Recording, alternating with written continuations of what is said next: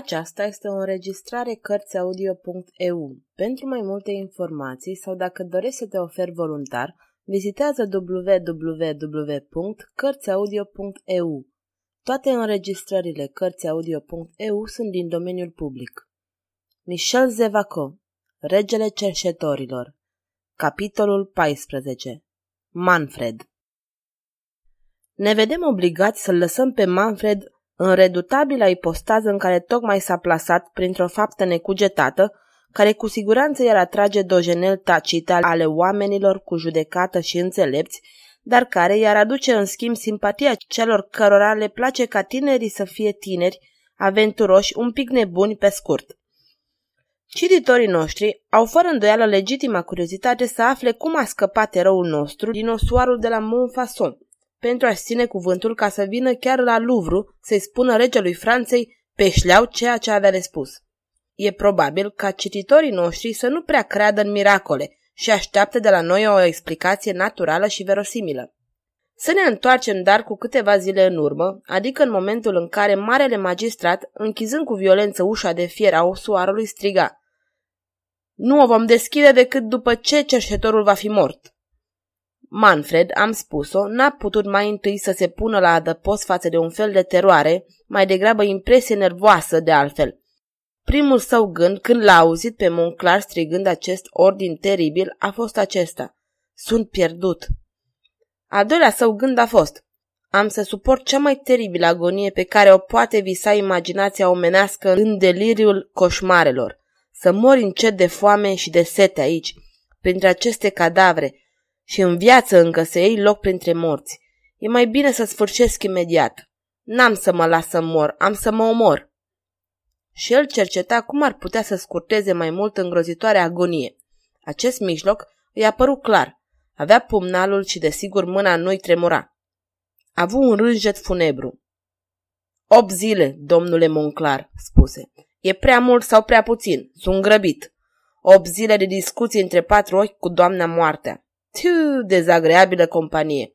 Bună seara! Am să ies în ciuda dumneavoastră, domnule mare magistrat. A ieși din viață este singurul mijloc ca să ies din acest loc de plăcere. Scoase pumnalul și, cu vârful degetului mic, pipăia tăișul, apoi se asigura că vârful nu este tocit. Brațul său se ridică. Suntem obligați să mărturisim că în această clipă supremă, Manfred avea amarul regret al vieții. Un suspin îi umflă pieptul și din ochii săi se scurgea o lacrimă. Bier sărman, murmură. Hotărât lucru este agasant să mori atât de tânăr, în timp ce am atâta dorință de viață. Vai, nu am făcut totuși rău nimănui. Din contră, mi se pare că m-am rânduit mereu ca să fiu util, să-i apăr pe cei mai slabi și să împrumut forța brațului meu celor care nu au deloc forță. Totuși, am să mor și am inima plină de o imagine pe care o regret cu atâta ardoare că mi se pare că încerc cu adevărată deznădejde. Hai, adio viață, adio gilet! Făcându-și astfel propria cuvântare funebră, Manfred ridică brațul pentru a lovi. Și în acest timp, că ridică brațul, Manfred ridică ochii cu o mișcare firească. Și brațul său nu se abătu deloc în piept. Acest braț se ridică încet, în timp ce ochii tânărului rămâneau fixați acolo sus către bolta osoarului. Ce văzuse oare? Pentru ce zorii unei speranțe nebune s-au trezit deodată în mintea sa? Manfred văzuse doar o slabă și palidă dungă de lumină alburie. Un firicel de lumină, atât de imperceptibil cum era, devenea un eveniment enorm când temnița este locul unde pătrunde. Spânzurătarii Montfaucon era un fort în stare proastă.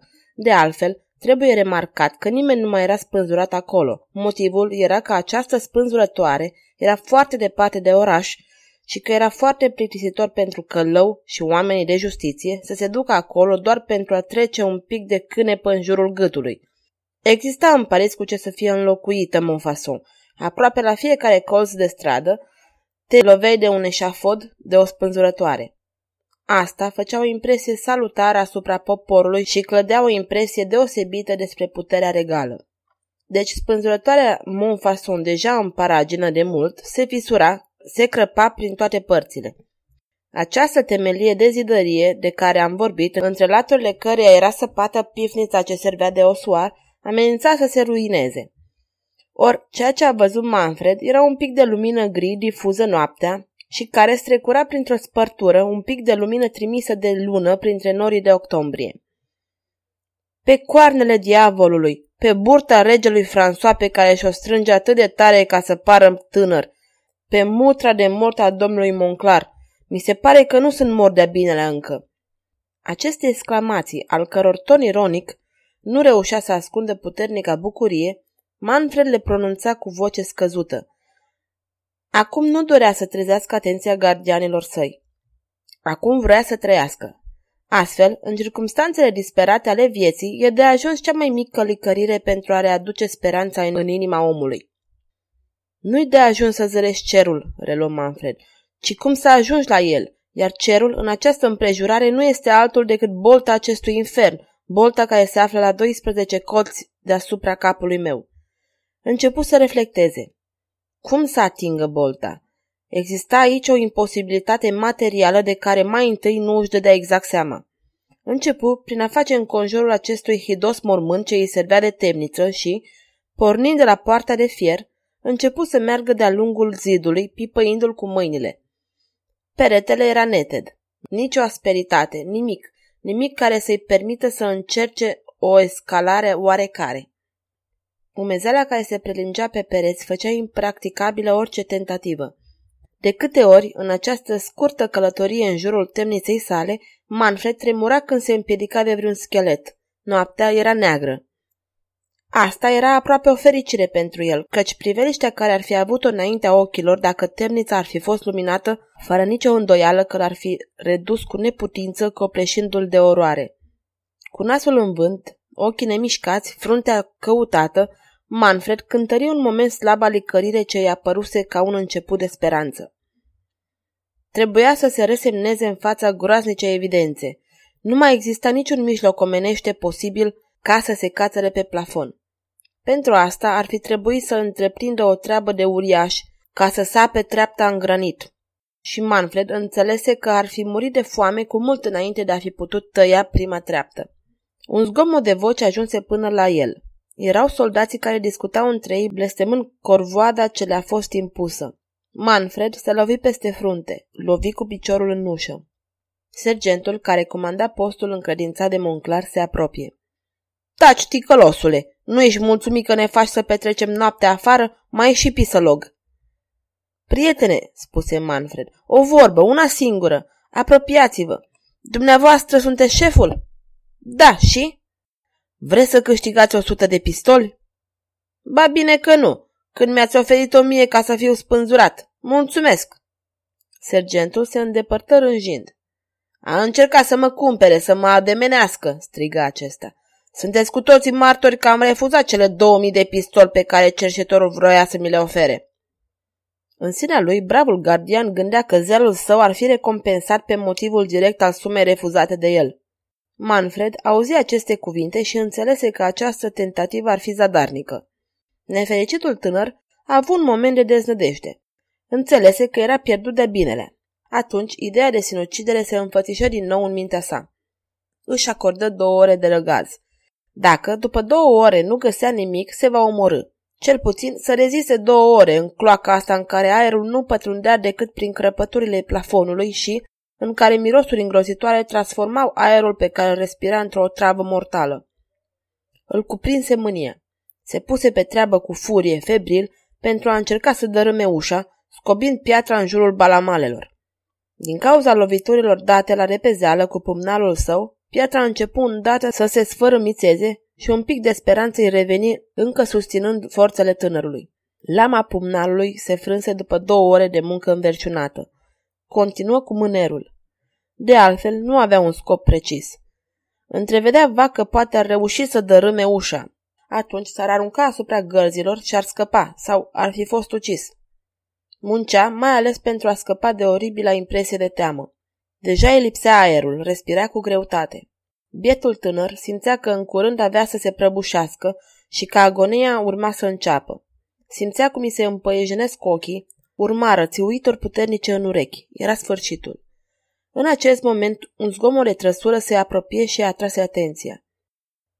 Venea spre spânzurătoare? Cine venea?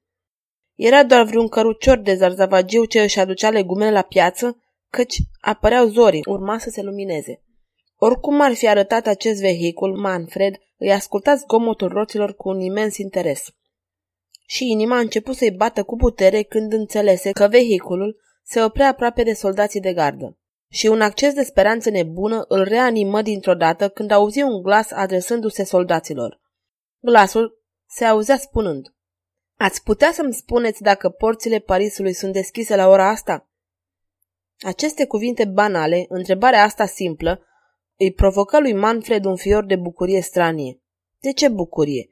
De ce bătăile astea de inimă? Poate că simțurile tânărului, în această clipă supremă, se ascuțiseră într-un fel de supraexcitare nervoasă. Se spune că oamenii cărora li se apropie sfârșitul au ultimile impresii mai ascuțite, mai pătrunzătoare.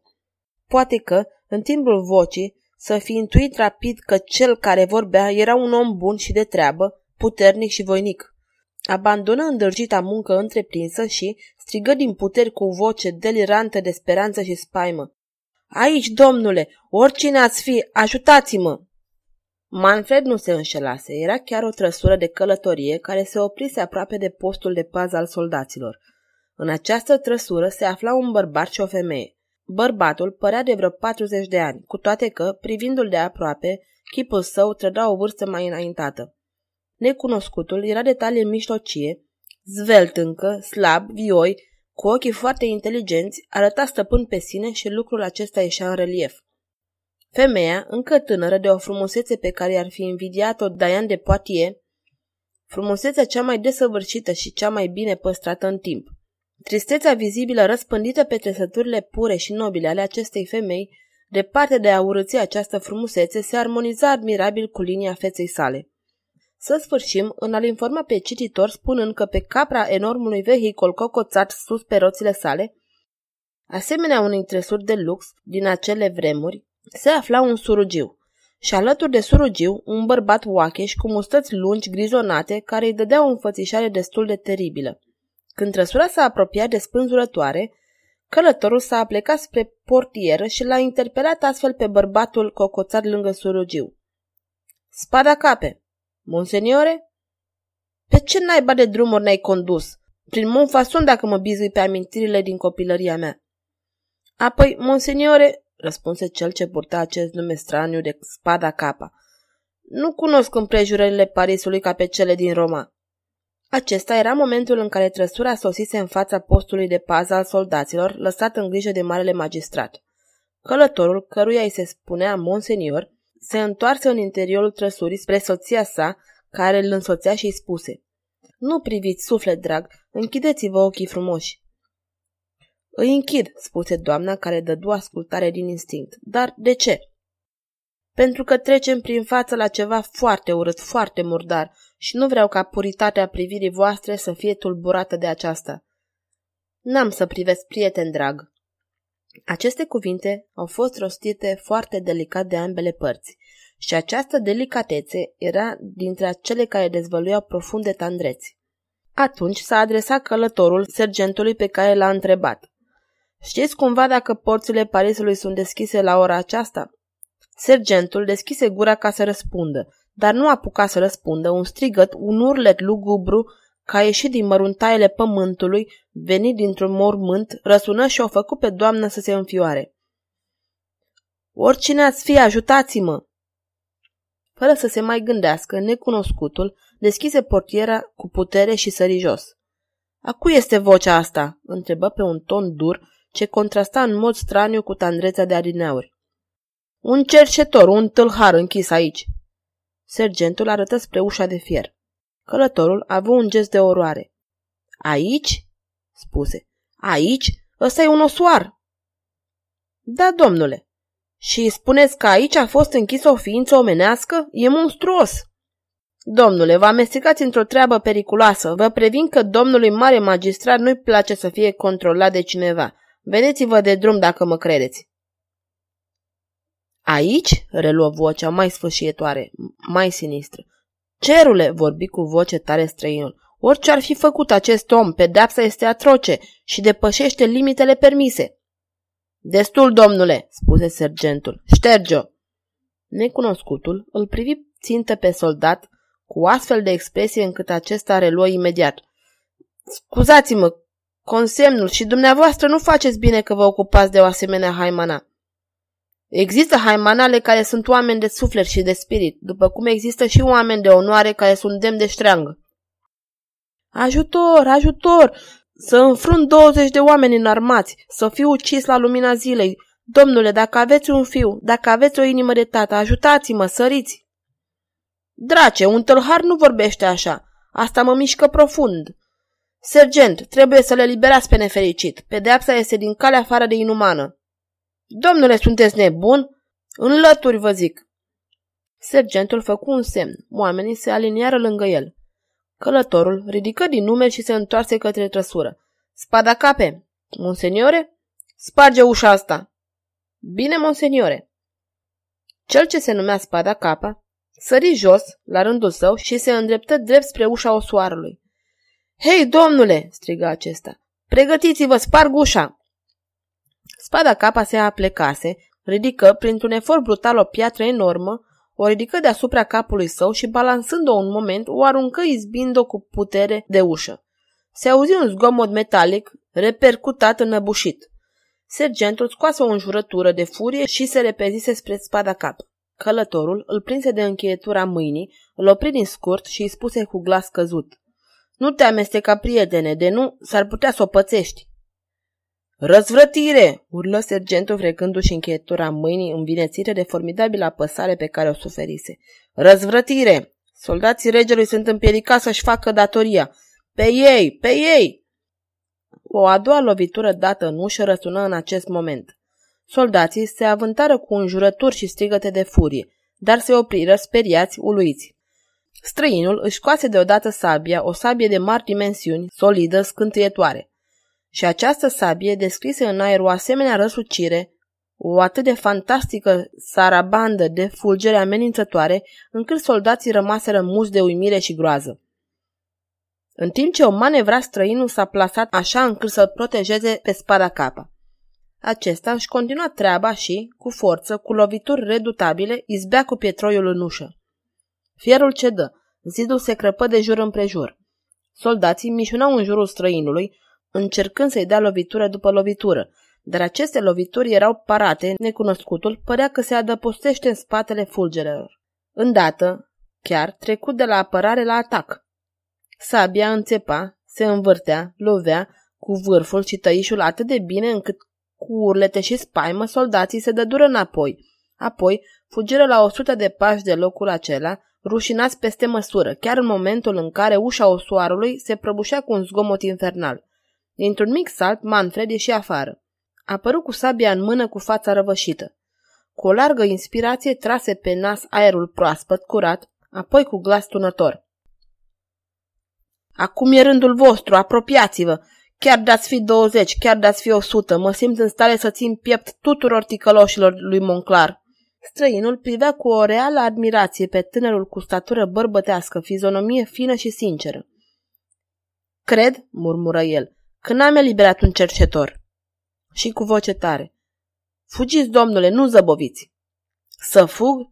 Cel mult să plec și să mă duc nu de teama acestor iepuri de casă mizerabili, ci de invincibila oroare de acest loc. Dar oricât de grăbit aș fi, domnule, n-am să plec înainte de a vă spune cât de mult vă admir și vă plac pentru intervenția dumneavoastră. Credeți-mă, tinere, adăpostiți-vă. La naiba, din câți au trecut, unul n-a făcut ceea ce ați făcut dumneavoastră, să pună gărzile pe fugă, să spargă ușa de fier, și asta pentru a elibera un scelerat, de vreme ce este condamnat la un atât de abominabil supliciu. Ah, domnule, e ceva măreț și într-adevăr demn de eroi cavaleri. Mâna dumneavoastră, vă rog. Străinul își întinse mâna. Manfred o apucă. Și înainte ca necunoscutul să se poată împotrivi, duse această mână la buzele sale și o sărutase. Nu a fost în gestul acesta nici josnicie, nici gratitudine exagerată. A fost entuziasmul unei ființe generoase, mișcat adânc de o faptă generoasă. Înclinându-se cu o grație tinerească și semeață, Manfred se ridică și a ținti o privire de o fermecătoare mândrie asupra celui căruia i adusese un asemenea omagiu, el, care nu pleca fruntea în fața nimănui. Domnule, spuse, vreți să-mi spuneți numele dumneavoastră? Străinul a fost cât pe ce să-i răspundă cu simpatie. Dar dumneavoastră cum vă numiți? Dar se gândi că a întreba pe un om urmărit de nume, hărțuit, ar fi nedemn de el. Și îi spuse cu simplitate. Mă numesc cavalerul de Ragastă.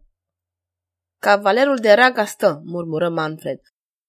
Niciodată nu voi uita nici numele, nici fizionomia și, făcând un gest de rămas bun, se avântă sprinten și în curând dispăru în spatele pâlcurilor de mărăcini pe care răsăritul soarelui le lumina cu primele sale raze. Timp de câteva minute, cavalerul de ragastă privi gânditor spre direcția în care Manfred dispăruse. Apoi, clătină capul, scoase un suspin și urcă în trăsură în timp ce spada capa se urcă pe capră. Terorizați, soldații asistaseră de departe la întreaga scenă, fără să îndrăznească să intervină. Urcându-se în trăsura ce se urni de îndată, cavalerul de ragastă cuprinse mâinile doamnei. Fără îndoială, acesta avea în el una dintre uimitoarele încrederi, precum anumite ființe de spirit știu să le inspire femeii ce le-a înțeles. Căci, în tot timpul acestei încăierări, ea nu a scos un țipăt, n-a avut niciun moment de teamă. Și așa cum îi recomandase, ea rămăsese cu ochii închiși. Dragă Beatrix, spuse, iată că ajungem la Paris. Paris, răspunse soția. Nu știu de ce mi-e frică. Pentru dumneavoastră, iubitul meu, frică de acest sumbru Paris. Fără să răspundă, cavalerul îi strânse mâinile soției sale ca să o liniștească. Ochii săi se pierdură în depărtare. Dinspre partea în care cobora încet trăsura, se zăreau mii de acoperișuri ascuțite, strânse unele în altele, ferestre ogivale, cu vitralii de care soarele își agăța sclipirile de lumină, ziduri sumbre și cenușii, cu porți monumentale, într-o înghesuire de case îndesate ori zvelte, elegante sau posomorâte, într-o tonalitate de gri, acoperite de țiglele înverzite de mușchi sau de ardezi albăstrui, vârfuri triunghiulare ce se descriu în relief, săgeți ascuțite, clopornițe ce se ridicau spre înaltul cerului. Paris, murmură cavalerul de ragastă. Paris, tărâm al copilăriei mele. Te revăd cu emoție. Priveliști iubite ale tinereții mele, vă salut! Aș putea regăsi printre voi pe cel pe care vreau să-i caut în noianul acestui Paris. Să lăsăm pe cavalerul de Ragaston să-și continue drumul înainte de a-l întâlni pe Manfred și să revenim o clipă la gărzile pe care domnul de Monclar le lăsase în grijă supravegherea prizonierului, mai degrabă a condamnatului. După plecarea trăsurii, soldații reveniră în apropierea vastei temelii a spânzurătorii și ținură sfat. Acesta nu a fost, în prealabil, fără a fi arătat pumnii amenințători către trăsura ce se îndepărta. În această împrejurare, sergentul se distinse prin energie și cantitatea invectivelor sale. Din toate timpurile, sergenții au avut mai multe drepturi decât simpli soldați la virulențele și brutalitățile de limbaj. Ușurându-se printr-o ploaie de înjurături în care defila opulent repertoriul înjuriilor aduse corpului de gardă, sergentul își reuni trupa speriată. Secăturilor, ciungilor, fricoșilor, leneșilor, cumetrelor, ce țineți în mână, halebarda sau furca de tors? Soldații, deși foarte vexați de fenomenalul epitet de cumetre, nu se clintiră și primiră cu stoicism potopul de înjurături. Asta nu-i totul, reluă sergentul. Cine va fi spânzurat în această afacere? Eu nu, căci voi spune că ați fugit. Un bombănit parcurse rândul halebardierilor. Da, veți fi spânzurați, dacă nu cumva veți fi sfârtecați în bucăți, biciuiți, expuși în piață și trași de vii pe roată. Și dumneavoastră, strigă unul din soldați. Sergentul o știa prea bine. Se prefăcu că nu a auzit și se grăbi să continue. În fond sunteți bun tovaleș de chef. Am golit împreună o sumedenie de sticle, am făcut războiul împreună. De aceea vreau să vă salvez. A fost un murmur de aprobare. Ascultați, spuse sergentul, eu nu voi spune nimic. Dacă trece sub tăcere ceea ce s-a întâmplat, cine va afla? Domnul mare magistrat va crede că cerșetorul putrezește în această groapă. Nu se va duce acolo ca să vadă. Deci să păstrăm tăcerea. Soldații jurară să tacă. Nu mai rămâne decât să facem să dispară urmele evenimentului. Termină sergentul, care cu un gest expresiv desemnă ușa dărâmată.